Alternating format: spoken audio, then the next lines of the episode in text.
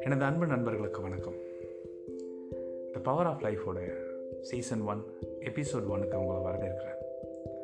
இன்றைக்கி நம்ம பேச போகிற டாபிக் டிப்ரெஷன் டிப்ரெஷன் அப்படின்ன உடனே நான் உங்களுக்கு அட்வைஸ் கொடுக்க போகிறேன்னு நினைக்காதீங்க. நான் இன்றைக்கி உங்களுக்கு ஒரு சின்ன கதை சொல்ல போகிறேன் ஒரு ஊரில் ஒரு யங்ஸ்டர் இருந்தார். அவருக்கு அந்த ஊரோட அரசர் ரொம்ப க்ளோஸான ஃப்ரெண்டு சின்ன வயசுலேருந்தே அவங்க ரெண்டு பேரும் ஒன்றா வளர்ந்தனால நல்ல ஃப்ரெண்ட்ஸாக இருந்தாங்க. என்னதான் அரசரோட ஃப்ரெண்டாக இருந்தாலும் அவருக்கும் பிரச்சனை நிறையா இருந்துச்சு.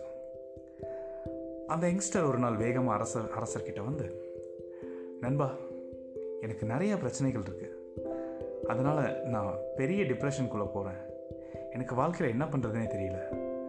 அப்படின்னு சொன்னானா அதை கேட்டவுடனே அரசர் என்ன தெரியுமா சொன்னார்? கவலைப்படாத நண்பா உன் பிரச்சனை எல்லாத்துக்கும் என்கிட்ட ஒரு தீர்வு இருக்குது நீ நேராக வீட்டுக்கு போ. போய் உட்காந்து உன் டிப்ரெஷனுக்கு காரணமான பிரச்சனைகள்லாம் என்னன்னு யோசி. அதை எல்லாத்தையும் ஒரு மூட்டையில் கட்டி கொண்டு வா.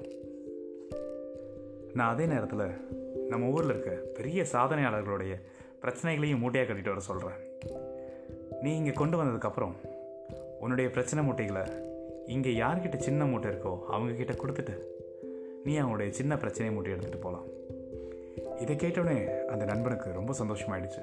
ஆஹா சாதனையாளர்களோட மூட்டையா? அப்போது நம்ம பிரச்சனை எல்லாம் தீர்ந்துச்சு நம்ம கொஞ்சம் பிரச்சனையை வச்சு வாழ்க்கையை ஓட்டிடலாம். எந்த பிரச்சனையும் இருக்காது. அதை நம்ம ஈஸியாக கடந்து வந்துடலாம் அப்படின்னு நினச்சிட்டு சந்தோஷமாக வீட்டுக்கு போனலாம். வீட்டுக்கு போயிட்டு தன்னுடைய டிப்ரெஷனுக்கான காரணமான எல்லா பிரச்சனைகளையும் யோசித்து அதை ஒரு மூட்டையாக கட்டினான். நல்லா கனமான ஒரு பெரிய மூட்டையாக இருந்துச்சு. அதை சுமக்க முடியாமல் சுமந்துக்கிட்டு அரண்மனைக்கு வேகமாக வந்தான். அங்கே வந்து பார்த்தா மூணு சாதனையாளர்கள் நின்றுட்டு இருந்தாங்க. இந்த நண்பனுக்கு பெரிய ஆச்சரியம். ஏன்னா இவன் மூட்டையோட அவங்களோட மூட்டைங்க ரொம்ப பெருசாக இருந்துச்சு. அதை பார்த்தோன்னே இவனுக்கு தலையெல்லாம் சுற்ற ஆரம்பிச்சிருச்சு. அட நம்ம பிரச்சனையோட இவங்க பிரச்சனை அதிகமாக இருக்கும் போல இருக்கே அப்படின்னு நினைக்கும்போது நாலாவது ஒரு சாதனையாளர் கையில் பிரச்சனை முட்டியே இல்லாமல் கையை வீசிக்கிட்டு ரொம்ப சந்தோஷமாக வந்தாராம். அதை பார்த்தோன்னே இந்த நண்பனுக்கு ரொம்ப மனசு ரொம்ப சந்தோஷமாயிடுச்சு. ஆஹா இவர்கிட்ட நம்ம பிரச்சனையாக கொடுத்துட்டு நம்மளும் போகும்போது கையை வீசிட்டு போயிடலாம். நமக்கு எந்த பிரச்சனையுமே இருக்காது அப்படின்னு நினச்சானா உடனே அவன் போயிட்டு அரசர்கிட்ட சொன்னானா நண்பா நான் இந்த நாலாவது நபர்கிட்ட என்னுடைய பிரச்சனையை எக்ஸ்சேஞ்ச் பண்ணிக்கிறேன். ஏன்னா அவர்கிட்ட தான் பிரச்சனையே இல்லை பாரு அப்படின்னு சொன்னானான் உடனே அரசர் வந்து நாலாவது நபரை பார்த்துட்டு இருந்தாராம்.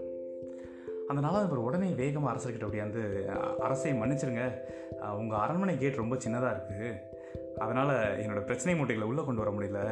எல்லாத்தையும் வெளியே வச்சுருக்கேன் அப்படின்னாராம். உடனே எல்லாரும் வெளியே போய் பார்த்தா அது பயங்கர பெரிய பிரச்சனை மூட்டை.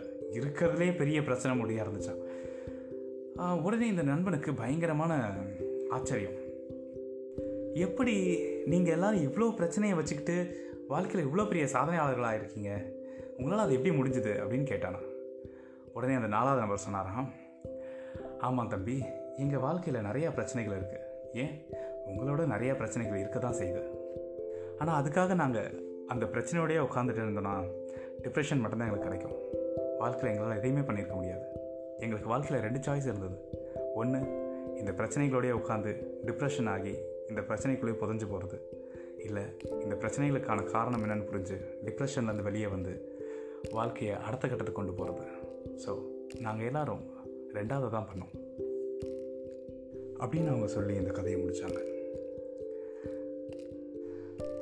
நண்பர்களே இந்த கதையில் சொன்ன மாதிரி வாழ்க்கையில் ரெண்டு விஷயந்தான் இருக்குது ஒன்று நம்ம பிரச்சனைகள் அதோட டிப்ரெஷனோடையே நம்ம இங்கே உட்காந்துட்ருக்கோமா இல்லை என்னோடய பிரச்சனை இதுதான் என்னோடய டிப்ரெஷன் காரணம் இதுதான் அப்படின்னு சொல்லி கண்டுபிடிச்சி அதை சரி பண்ணுறதுக்கு என்ன பண்ணணும்னு நினச்சி முன்னாடி போகிறோமா அப்படின்றது தான் வாழ்க்கை. இந்த வாழ்க்கை ரொம்ப அழகானது ரொம்ப பவர்ஃபுல்லானது நமக்கு நிறையா கிஃப்ட்டை கொடுத்து வச்சுருக்கு. அதை நம்ம அந்த பிரச்சனை மூட்டைகளுக்கு பின்னாடி உட்காந்து பார்த்தா தெரியாது. அந்த மூட்டை எவ்வளோ பெருசு? அந்த மூட்டைகள்லேருந்து கொஞ்சம் வெளியே எட்டி பார்த்தா தான் தெரியும் நம்மளுடைய ஆப்பர்ச்சுனிட்டிஸ் ஸோ எல்லோரும் உங்கள் பிரச்சனையை புரிஞ்சுக்கோங்க. உங்கள் டிப்ரெஷனை புரிஞ்சுக்கோங்க. அதுக்கான தீர்வுகள் என்னென்னு யோசிக்க நம்ம அடுத்த கட்டத்தை நோக்கி போவோம். வாழ்க்கையில் ஆப்பர்ச்சுனிட்டிஸ் நிறையா இருக்குது இந்த வாழ்க்கை ரொம்ப அழகானது. ரொம்ப பவர்ஃபுல்லானது நன்றி நண்பர்களே. நான் உங்கள் எல்லாரையும் எபிசோட் டூவில் சந்திக்கிறேன்.